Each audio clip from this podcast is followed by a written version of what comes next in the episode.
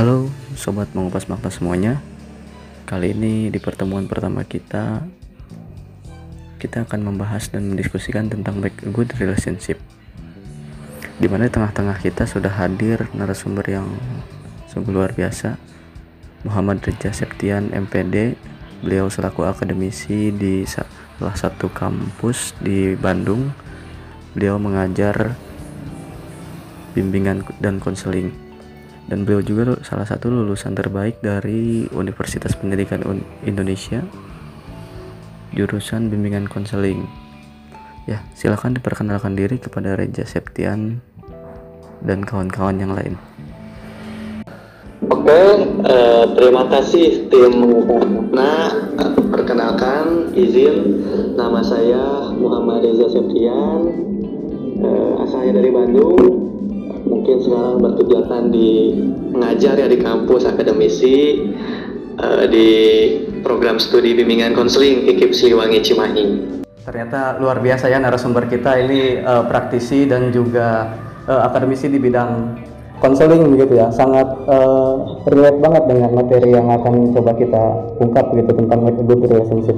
Betulnya agenda mengupas makna pada diskusi esok hari sebetulnya tetapi ya. karena agenda ini harus uh, dibatasi dengan kejadian yang luar biasa ini. Virus corona ya begitu Kang ya. Harus terbatas ya pada ruang dan waktu tertentu begitu.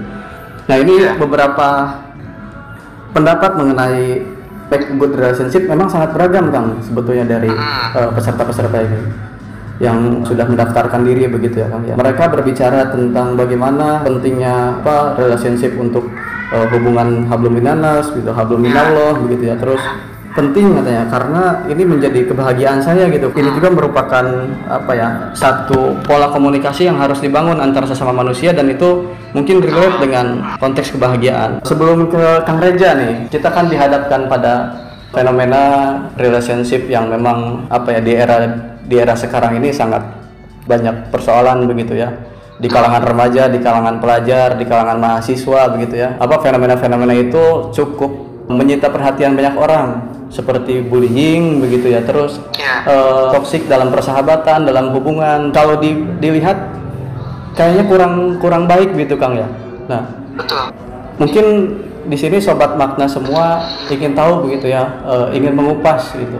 Bagaimana sih pentingnya back a good relationship antara sahabat begitu tuh dengan orang tua, dengan teman, dengan pacar, oh siapa pun begitu ya. Nah, bagaimana sih sebetulnya pentingnya ini dan bagaimana fenomena itu terjadi dalam uh, kehidupan kita serta apa yang harus kita lakukan sebetulnya Kang uh, dalam konteks ini di dalam fenomena itu.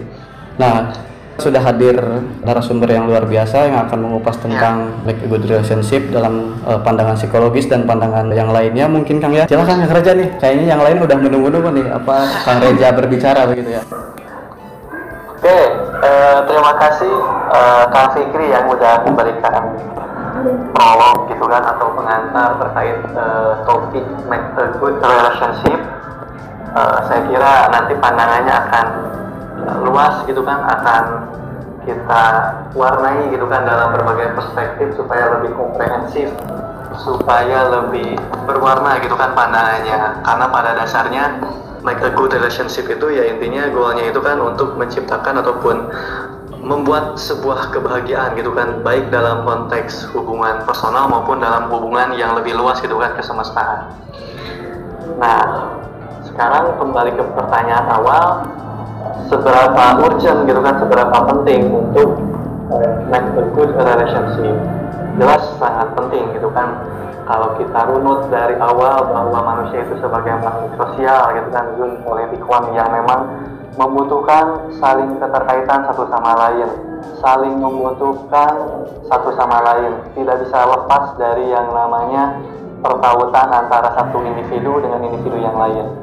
Nah maka kemudian pola-pola seperti itu bagaimana untuk merajutnya, bagaimana untuk menjalinnya tentu dibutuhkan satu uh, pendekatan gitu kan yang dinamakan dengan mungkin bahan baku bahan bakunya itu ya komunikasi. Nah, tetapi komunikasi yang seperti apa gitu kan? Kalau dalam hemat saya komunikasi yang berbasis pada cinta gitu kan. Nah ini nanti bahasa bahasa mana-mana gitu kan, kok cintanya kayak gimana gitu kan? Nah jelas dalam konteks di sini itu komunikasi itu ya sangat penting komunikasi yang berbasis cinta itu. Jadi kita misalkan berkomunikasi dengan siapa pun itu tentu harus e, berlandaskan cinta. Kita cinta itu bukan dimaknai pada ukuran yang memang apa ya e, memiliki gitu kan saling keterikatan satu sama. Akan tetapi cinta di sini kan sebuah e, rasa sayang gitu kan rasa mengasihi satu sama lain.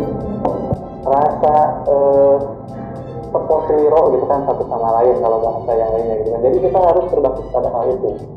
Dan itu saya kira urgent ataupun bahan baku gitu kan ketika kita berkomunikasi satu sama lain.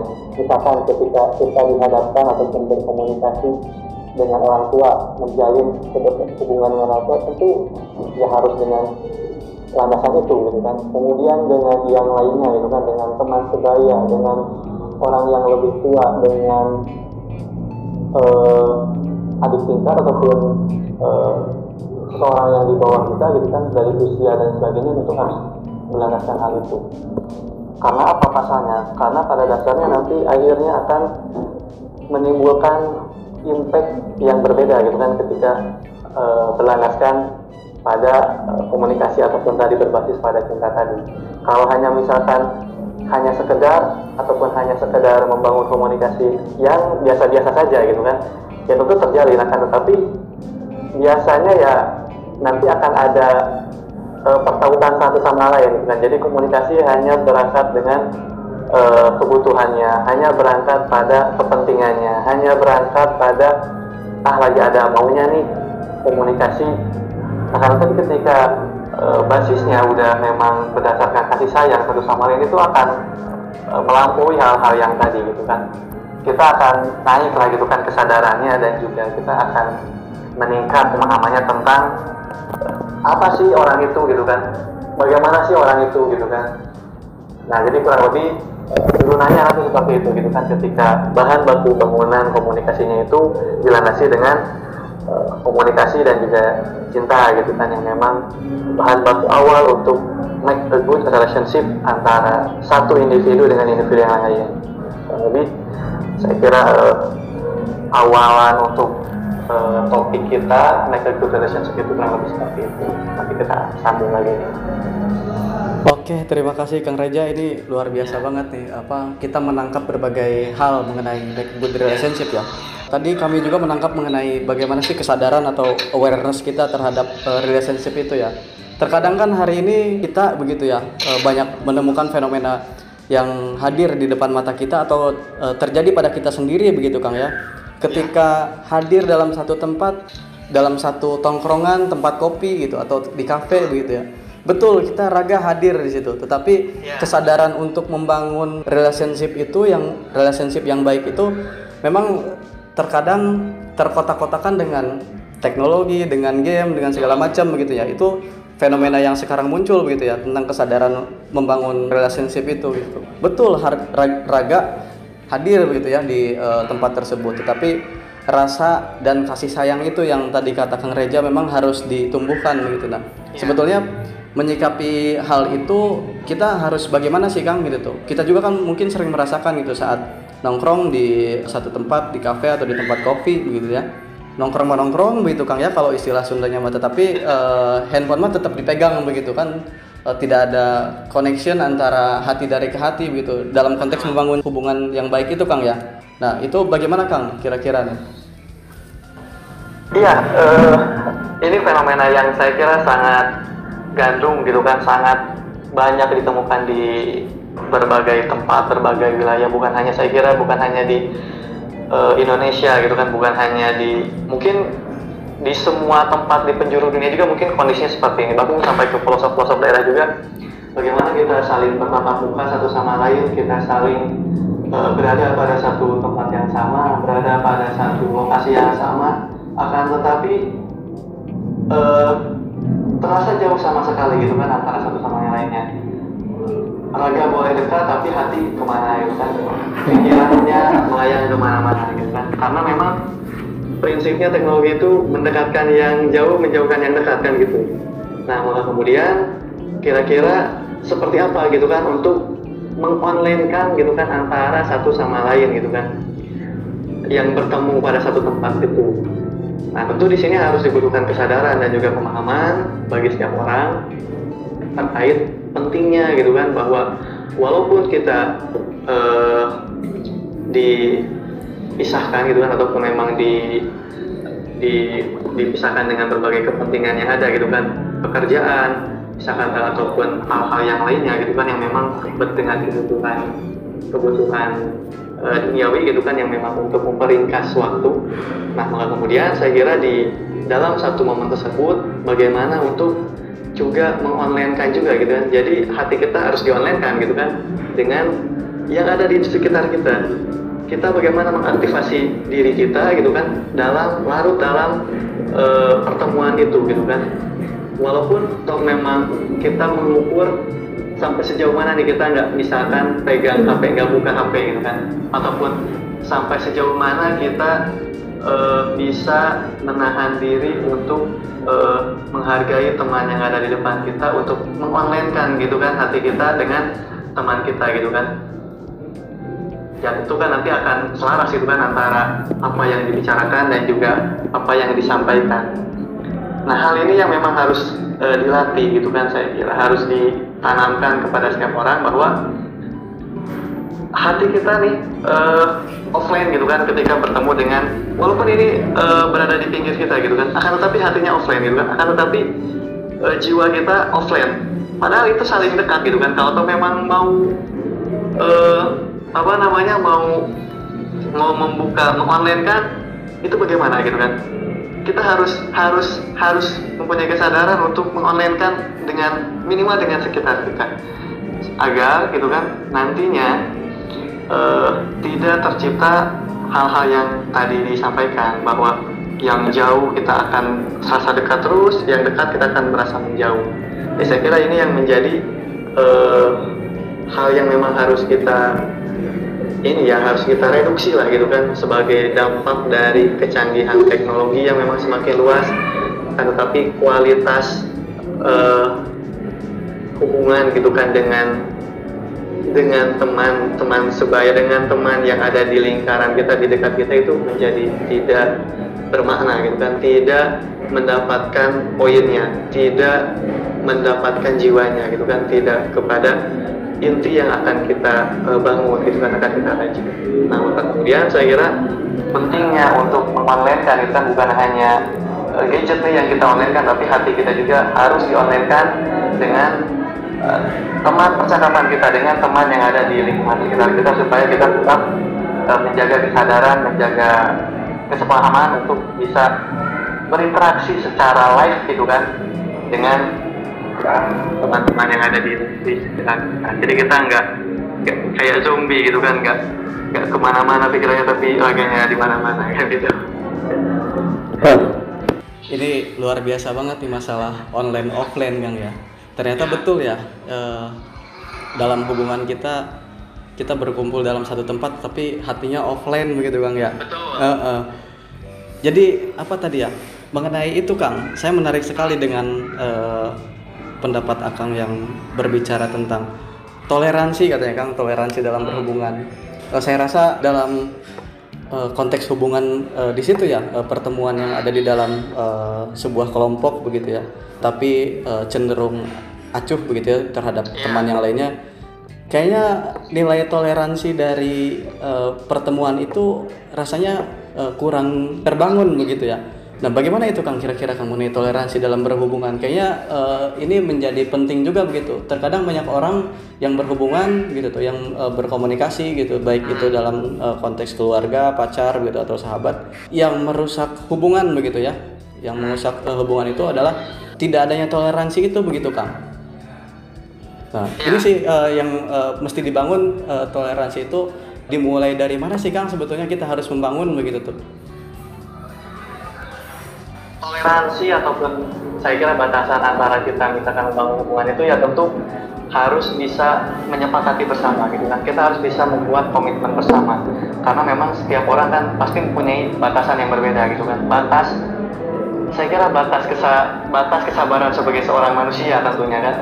Nah melihat hal tersebut saya kira perlu di disamakan dulu gitu kan. Kira-kira sampai sejauh mana gitu kan kita harus bisa uh, membatasi toleransi kita terhadap hal tadi gitu kan. Ketika kita memang untuk menciptakan kualitas bukan lebih kualitatif, kualitatif dibanding hal yang memang kualitatif jadi walaupun nanti kualitatif itu walaupun bertemunya misalkan kurang lebih satu jam akan tetapi sangat memperoleh nilai kuantitas yang sangat banyak. Nah, maka kemudian saya kira toleransi toleransi itu penting gitu kan disepakati bersama. Misalkan ketika kita misalkan uh, nih, kita sepakat untuk memang tidak mengonlinekan gitu kan HP, mengonlinekan HP-nya, tapi kita mengonlinekan hatinya gitu kan supaya uh, timbul connectedness gitu kan antara satu sama lain. Nah, batasan-batasan itu memang harus diciptakan gitu kan, harus kita uh, pedar bersama, harus kita urai bersama, kita sepakati bersama supaya memang kita uh, taat terhadap toleransi tersebut supaya kita tidak melanggar gitu kan melampaui sudah dibangun.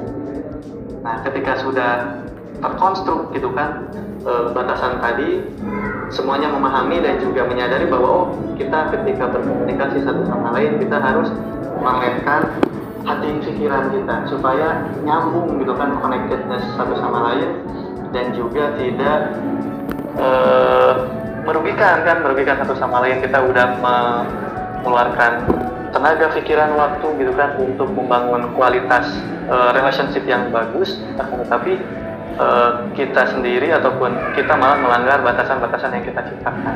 Saya itu menjadi satu anomali tersendiri ya. Kita yang menyepakati kita yang membuat dan kita juga yang melanggar. Nah saya kira perlunya kesadaran untuk hal tersebut untuk sama-sama meningkatkan ataupun mengupgrade ya kualitas hubungan gitu kan dalam berinteraksi antara satu sama lain. Saya kira itu penting.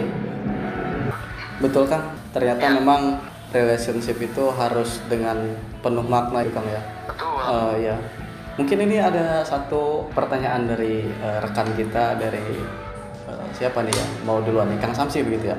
Boleh. Ada yang mau di ini mungkin diungkapkan mengenai relationship ini Kang. Dan butuh Boleh, tanggapan dari pakar begitu Kang ya kiranya. Ya. Ampun ampun kita gak kuat. Ya silakan Kang Samsi. Uh, ya. Kang Reja iya gimana? Sehat sehat. Alhamdulillah sehat. Uh, ya menarik banget ya Kang ya tadi uh, penjelasan yang uh, sangat bermakna sekali yang tadi sudah disampaikan oleh Akang. Uh, terkait dengan toleransi dalam e, berhubungan dan berkomunikasi itu ya Kang ya. Jadi kan memang tadi menurut Akang e, maksudnya yang Akang sampaikan itu bahwa kunci daripada hubungan yang baik itu adalah bagaimana membangun e, komunikasi yang baik ya Kang ya. E, saya menggarisbawahi pada e, kondisi toleransi tadi ya Kang. Jadi e, mungkin kalau menurut uh, pandangan saya ya Kang ya uh, itu maksudnya kunci daripada uh, komunikasi yang baik itu kan ada pada saling pengertian ya Kang ya? Iya. Jadi ketika berkomunikasi maksudnya tadi kan uh, yang dicontohkannya itu waktu nangkring di kafe gitu ya. Iya. dan uh, kecenderungan daripada milenial hari ini itu kan tidak bisa terlepas dari gadget kan jadi meskipun nangkring kita di kafe mata sama tangannya itu ya tetap di handphone gitu tuh. Iya, dan yang berbicara bukan mulut tapi jempol. Ya nah mungkin uh, Iya, itu juga mungkin bisa dikatakan sebagai toksik ya dalam uh, hubungan dan dalam berkomunikasi gitu ya. Khususnya uh, komunikasi tatap muka gitu tuh karena memang teknologi itu kan menjauhkan yang dekat, mendekatkan yang iya. jauh ya kan ya. Nah, uh, saya sih menariknya dengan yang sekarang sedang terjadi ya kan ya, yang tentang social distancing, itu ya. Jadi uh, semua orang kan di karantina ya sekarang karena adanya COVID-19 itu ya. Uh, mungkin nggak sih Kang itu akan berpengaruh pada uh, hubungan antar uh, sesama gitu. Maksudnya bakalan ada pengaruhnya nggak sih pada hubungan-hubungan uh, yang memang uh, sekarang kan akhirnya karena ada social distancing itu semuanya di karantina di lockdown di lockdown gitu ya. Jadi pada di rumah semuanya gitu ya. Bersantai di rumah. Nah ketika eh, adanya hal tersebut kan berarti memungkinkan semua orang untuk eh, apa ya mengurung dirinya gitu ya Kang ya? Mengurangi eh, hubungan sosialnya gitu. Nah itu sebetulnya bakalan ada pengaruh yang signifikan nggak sih Kang dalam eh, hubungan gitu tuh entah baik atau buruknya gitu? Gimana itu Kang? Ya, eh, ini berkaitan dengan apa yang terjadi saat ini eh, social distancing gitu kan bahwa kita harus berjarak gitu kan terhadap eh, sosial kita.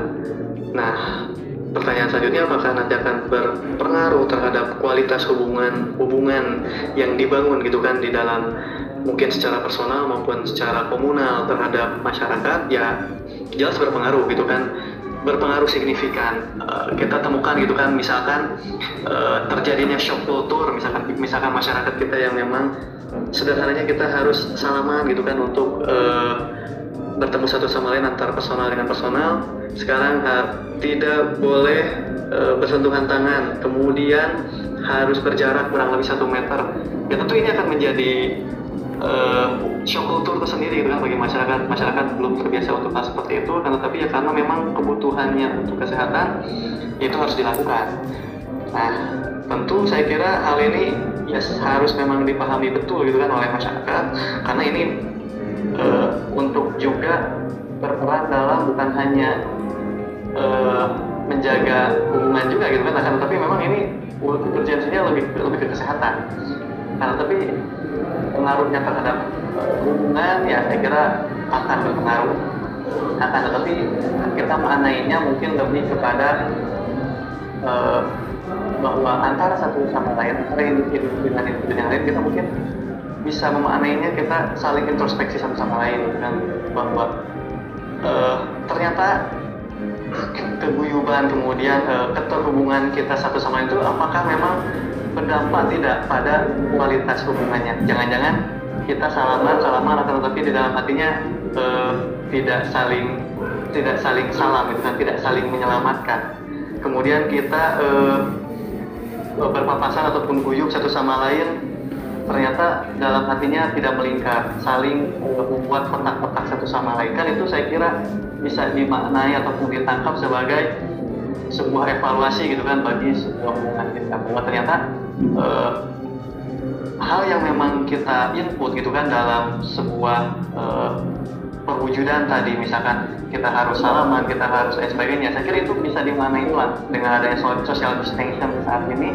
Kita harus berjarak kita harus menjeda gitu kan perilaku kita eh perilaku kita. Ya mungkin eh, relasi kita satu sama lain saya kira itu untuk menjadi bahan evaluasi kita sebagai seorang manusia gitu kan eh, makhluk pada umumnya gitu kan kita harus berjeda terhadap apa pun kan baik itu individu maupun benda maupun hal-hal yang lainnya yang memang ditakutkan itu eh, adanya virus corona. Saya kira ini menjadi evaluasi kita lah sebagai manusia bahwa kita harus berjarak untuk melihat barangkali Tuhan menurunkan masalah ataupun wabah ini ya pasti ada hikmahnya, ada meaningfulnya untuk itu saya kira.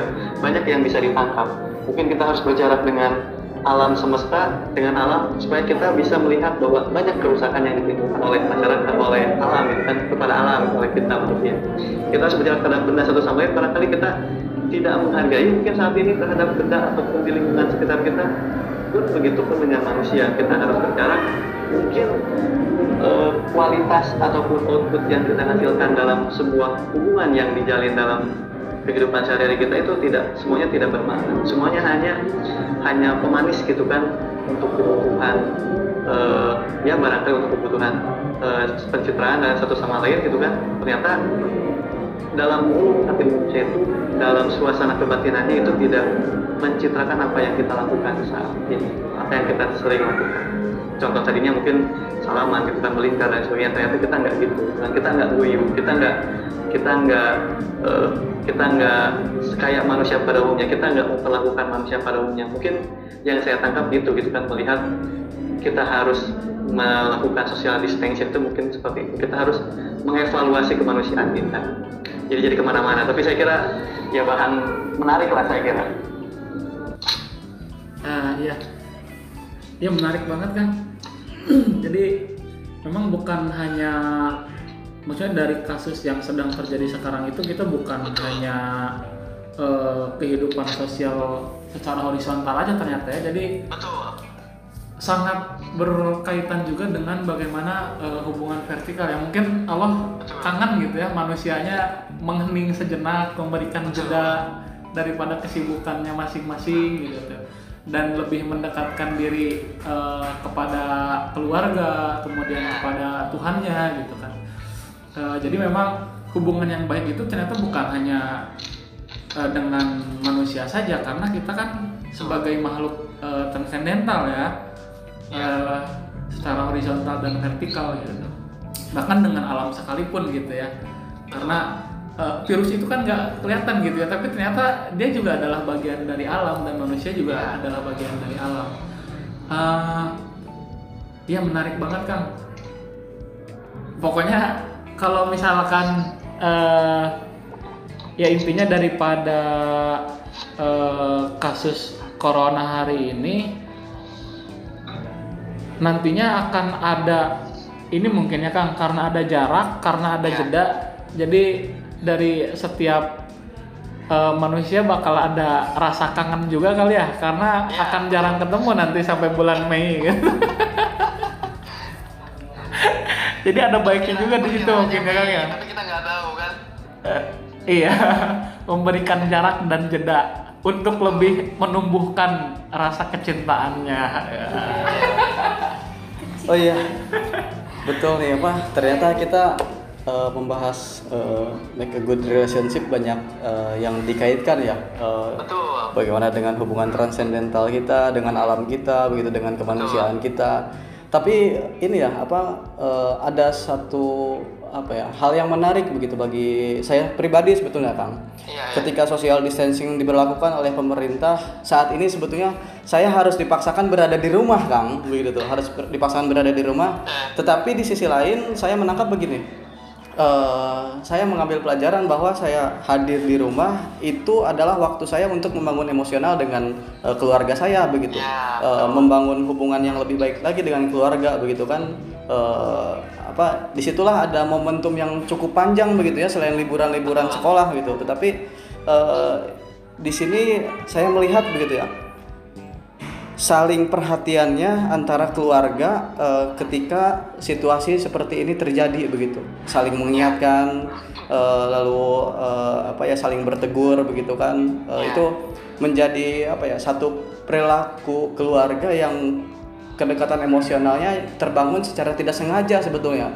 Padahal dalam kehidupan sehari-hari biasanya mungkin ya apa eh, dalam hubungan keluarga terkadang ada orang tua yang permisif begitu kan? Eh, itu eh, dalam eh, fenomena ini begitu ya eh, virus corona sekarang gitu dengan diberlakukan social distancing ternyata orang tua lebih eh, ini lebih perhatian begitu terhadap eh, anaknya begitu ya Kang Reja ya? Betul. Betul. apa eh, hal itu dirasakan juga gitu oleh semua orang begitu Kang? Iya, salah satu meaningful gitu kan hikmah gitu kan di balik kita harus kembali ke basis pertama kita gitu kan di di muka bumi ya keluarga. Sangat sangat eh, berdampak positif. Bagaimana kita eh, kembali ke keluarga yang memang sangat peka gitu kan sangat care terhadap eh, tumbuh kembang kita keseharian kita. Kita eh, selalu, terlalu banyak terlalu banyak disibukkan dengan kehidupan perduniawian gitu kan di luar dengan segala harapan dan citanya dengan adanya virus corona kemudian kita harus jangan jangan tagline-nya kan hashtagnya di rumah aja kita kembali ke rumah. Ya kita membangun eh, kualitas hubungan dengan keluarga yang lebih baik lagi. Saya kira banyak hal yang memang kita dapat tangkap gitu kan dalam hubungan dengan keluarga. Dengan bagi saya pandangannya ini ya nanti akan semakin luas lagi bahwa keluarga yang merupakan manifestasi gitu kan eh, Rahman Rahim Tuhan di muka bumi ya saya kira ini menjadi salah satu eh, modal berharga kita gitu kan kita rumah kemudian kita memperbaiki lagi kualitas hubungan dengan keluarga kemudian kita bisa mengabdi gitu kan kepada keluarga yang memang notabene tadi gitu kan sebagai manifestasi kasih sayang Tuhan kita berikan apa yang terbaik gitu kan dalam mungkin momen seperti ini gitu kan dalam momen seperti ini menjadikan kita merecharge gitu kan baik itu eh, lahiriah maupun batiniah untuk bisa mengaruhi kehidupan yang memang entah gitu kan pasca corona ini nanti seperti apa saya kira dengan pertautan kembali dengan keluarga saya kira akan memperbaiki semuanya memperbaiki baik itu mental gitu kan eh, batiniah lahiriah untuk supaya lebih siap lagi gitu kan menghadapi dunia yang memang eh, sungguh kompleks ini gitu kan Wah, ternyata kita ini ya dalam pembicaraan relationship sangat kompleks ya urusannya gitu ya. Eh, mungkin dalam awam saya relationship itu hanya sekedar hubungan eh, gender dan eh, ini ya persahabatan, percintaan dan yang lainnya begitu. Ternyata ada hubungan yang transendental, ada hubungan dengan eh, apa informal dalam pendidikan di keluarga begitu ya. Ada hubungan eh, apa dengan alam gitu. Eh, ya sebetulnya apa secara awam mungkin kita akan berpikir make a good relationship akan hanya berpikir pada hubungan ini ya antar manusia begitu ya. Dan eh, lebih ini lagi hubungan kaula kaula muda remaja remaja begitu ya. Nah ternyata lebih dari itu sebetulnya hubungan eh, yang baik itu. Nah tetapi kayaknya kita penting juga kang eh, ngebahas bagaimana sih ini kaula muda dalam uh, make good relationship dan uh, bagaimana hubungan antara uh, apa namanya gender begitu ya uh, yang uh, harus di- dipahami oleh kita begitu ya uh, dalam membangun hubungan yang baik. Nah ini mungkin kita punya penanya nih kang, punya penanya ya silakan eh, yang notabene penanyanya ini kaula muda nih Kang. Eh, tapi sebetulnya kita kaula muda semua sih. tapi lebih mungkin lebih eh, merasakan eh, euforia kaula mudanya begitu Kang. Ini siapa duluan nih? Siapa duluan nih? Nih, Teratu dulu, Teratu dulu. Ini kaula muda yang sering mengurusi orang-orang paling muda. Eh, anak-anak PAUD. Nah, ya. Jadi kaula mudanya mengurusi anak-anak muda begitu. Ya, silakan Teratu. Ya, selamat malam Kang Reja. ya selamat malam Ya tadi sih sebenarnya prolognya udah aku dengerin dengan seksama, terus ada sedikit juga yang nyentil aku untuk mengetahui lebih dalam lagi. Kan tadi Kang Reja bilang ada batasan-batasan dalam kita berrelasi dengan uh, orang-orang di sekitar kehidupan kita gitu kan ya. Uh, yang di sini aku aku sih sedikit pengen cerita aja uh, case yang pernah aku tahu juga terkait gender dikaitkan dengan relasi yang sedang ingin kita bangun untuk mencapai kebahagiaan dalam hidup kita sendiri.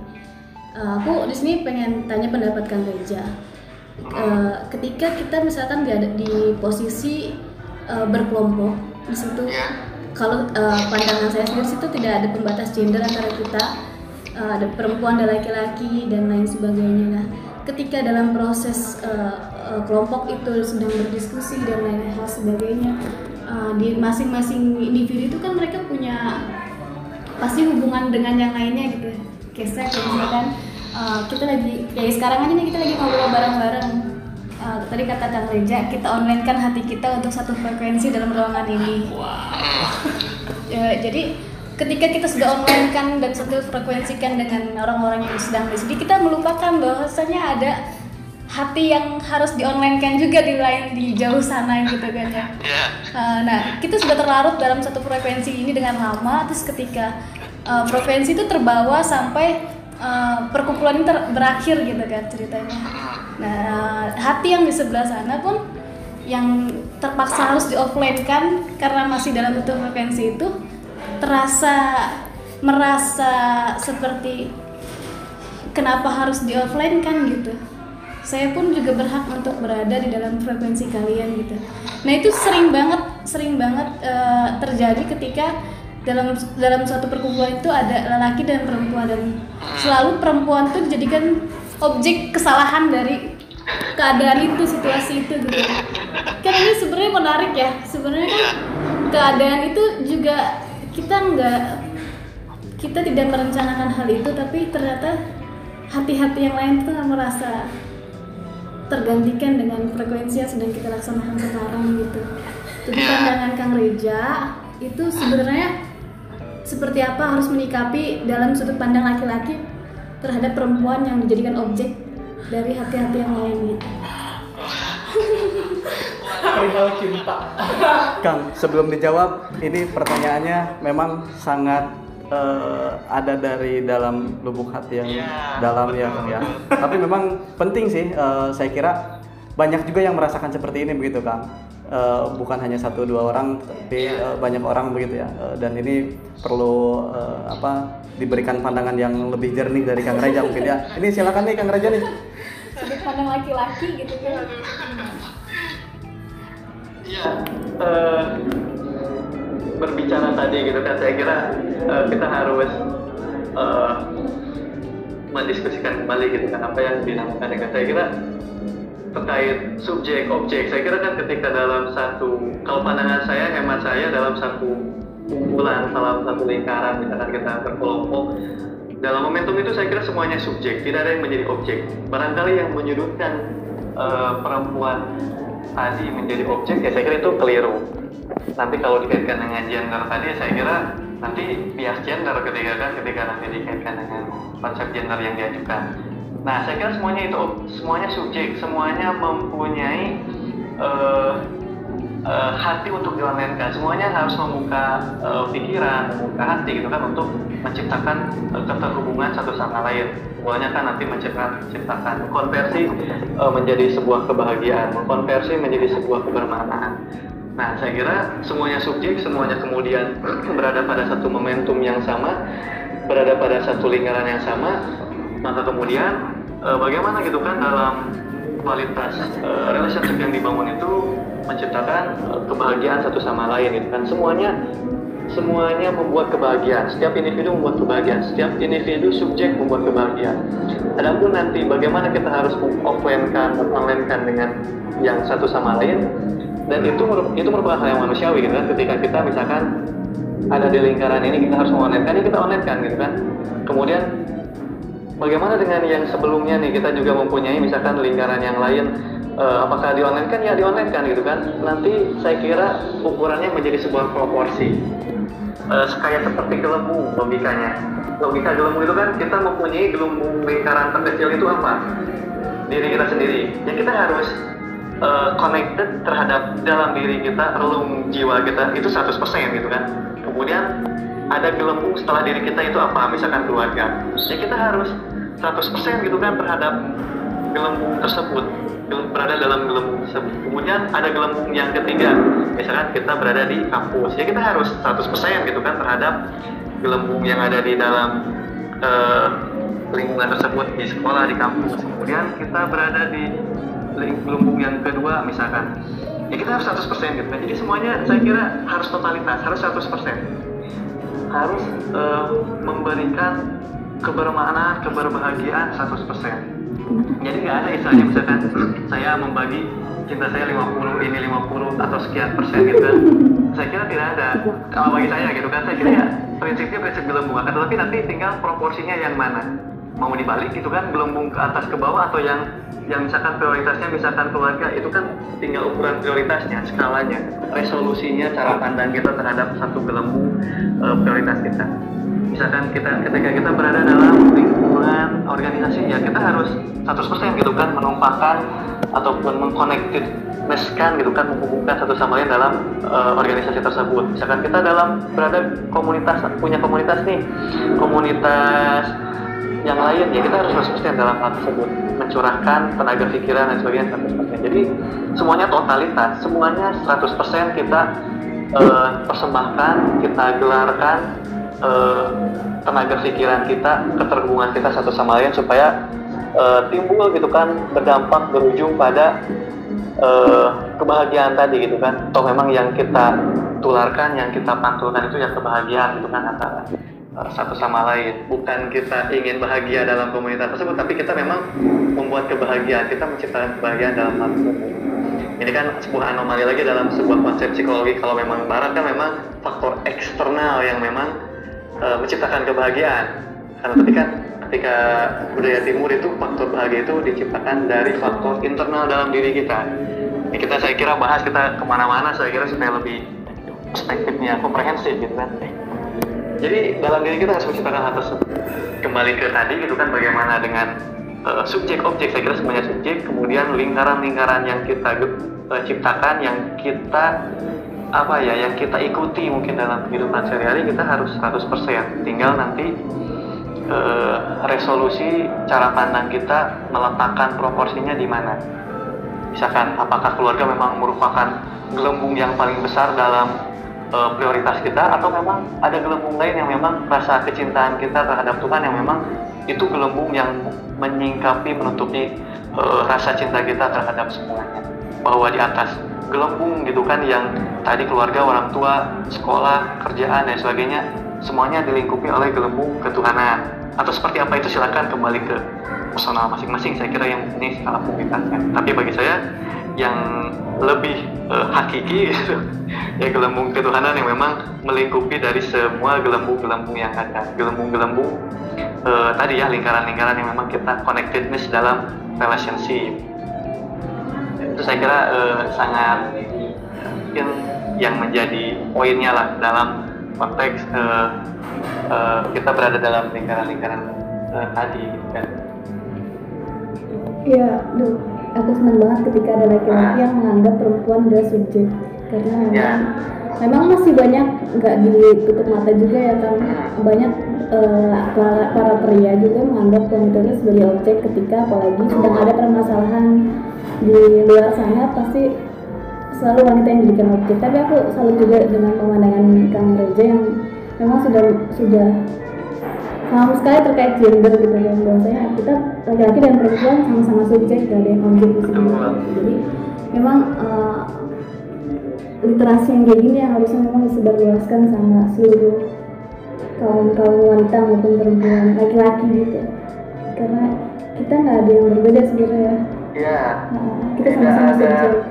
tidak ada ya tidak ada perbedaan satu sama lain karena memang mungkin dalam lingkaran tadi kan semuanya mempunyai satu visi yang sama. Semuanya mempunyai kenapa misalkan didudukan dalam lingkaran tersebut berarti kan mempunyai eh, frekuensi yang sama gitu kan untuk misalkan mencapai goal yang sama. Ya saya kira semuanya saling lah saling saling eh, saling saling membantu gitu kan saling mendukung untuk mencapai eh, tujuan-tujuan yang tadi di yang ingin dicapai kan gitu. jadi semuanya saya kira sangat sangat eh, berperan lah semuanya sangat eh, berkontribusi untuk eh, mencapai tujuan sepakat sepakat Ya. terima kasih ya kang oke mantep banget ini Kang. Eh, ternyata betul ya. Make a good relationship itu eh, apa ya berhubungan erat sama eh, apa hubungan gender begitu ya. Mungkin kalau bisa disimpulkan dari Kang Reja tadi eh, bagaimana relationship dengan gender hubungan yang baik itu mungkin berkaitan dengan relasi yang saling menghormati dan eh, tidak saling menjatuhkan begitu ya. Eh, karena terkadang banyak begitu ya di antara masyarakat kita antara apa ya eh, perempuan dan laki-laki ada saja yang saling menjatuhkan gitu baik itu dalam eh, konteks eh, apa perempuannya ataupun eh, laki-lakinya. Tetapi memang eh, dalam eh, pembahasan yang tadi eh, kita bisa menyimpulkan make a good relationship dalam hubungan gender begitu ya eh, dibangun se sesetara mungkin begitu ya Eh, dan saling menghormati begitu antara laki-laki dan perempuan begitu ataupun sebaliknya.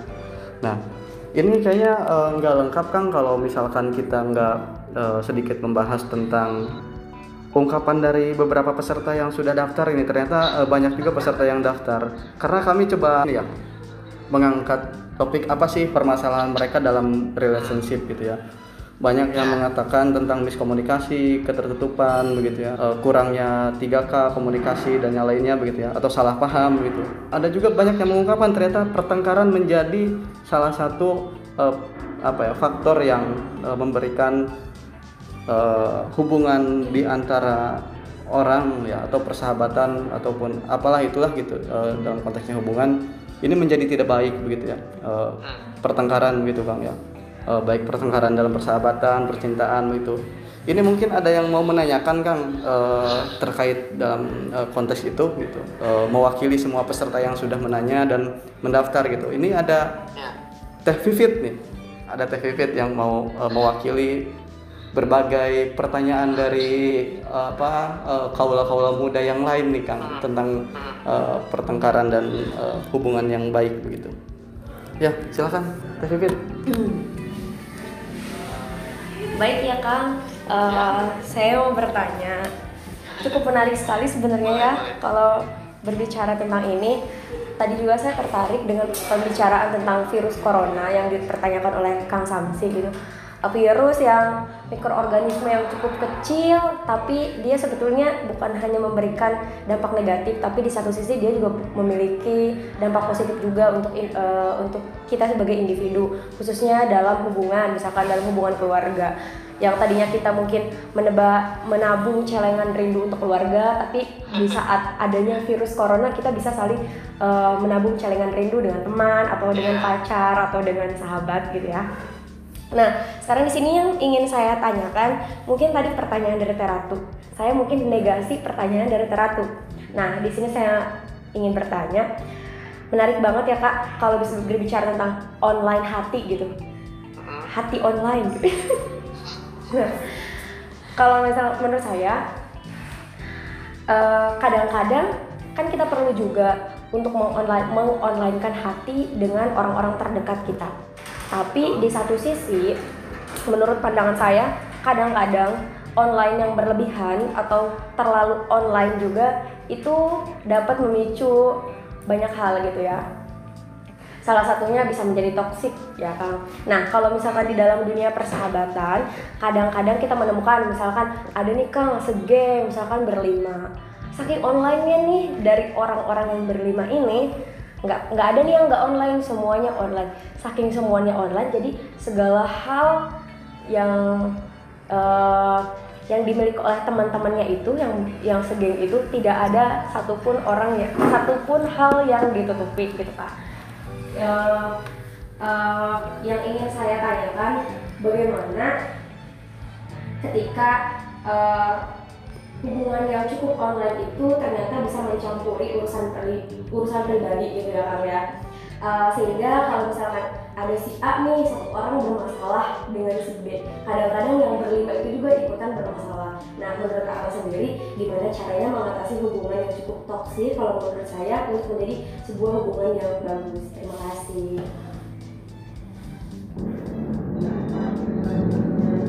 Ya, eh, tadi eh, pertanyaan yang memang berkaitan ketika kita dalam sebuah eh, relationship itu kan ada yang menjadi toxic gitu kan.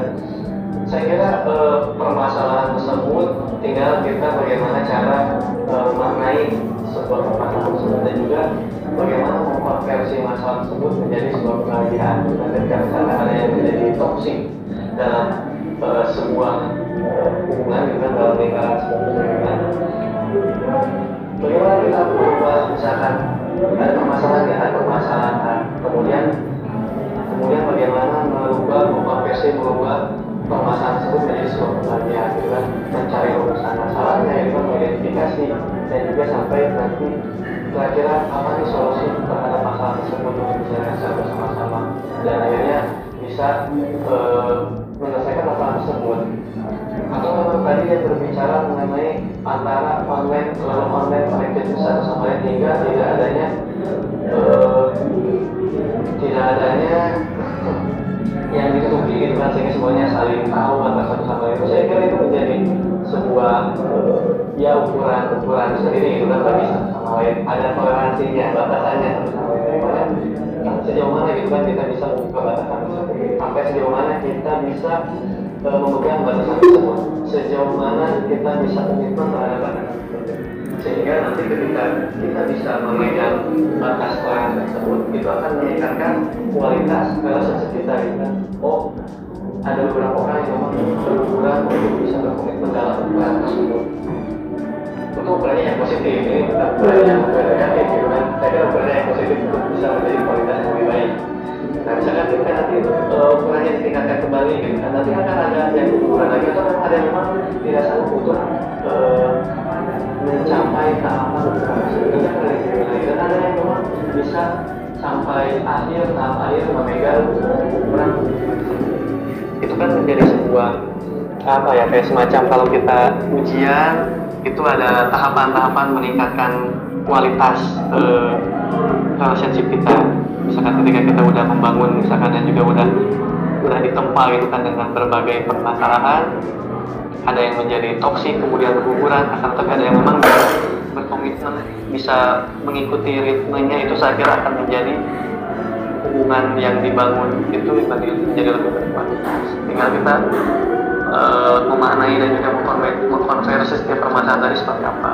Itu menjadi apa ya daya ukur kita lah gitu sebagai seorang manusia yang berada dalam lingkaran tersebut sampai sejauh mana gitu kan. Ketahanan kita uh, endurance kita gitu kan untuk menghadapi setiap badai permasalahan dalam relationship kalau kita tangguh kita bisa uh, menyelesaikan mengkonversinya kemudian menjadi sebuah kebahagiaan bahwa segala permasalahan yang datang kita bisa konversi menjadi sebuah kebahagiaan dengan mungkin tadi pendekatannya rasa syukur kemudian rasa uh, pendekatannya syukur itu memaknai gitu kan meaningfulnya kita apa gitu kan dari hikmah dari setiap permasalahan tersebut saya kira itu akan menjadi sebuah kualitas yang memang mantap gitu kan jadi sudah bisa uh, berkomitmen dan juga menaikkan tingkat uh, hubungannya yang dibangun.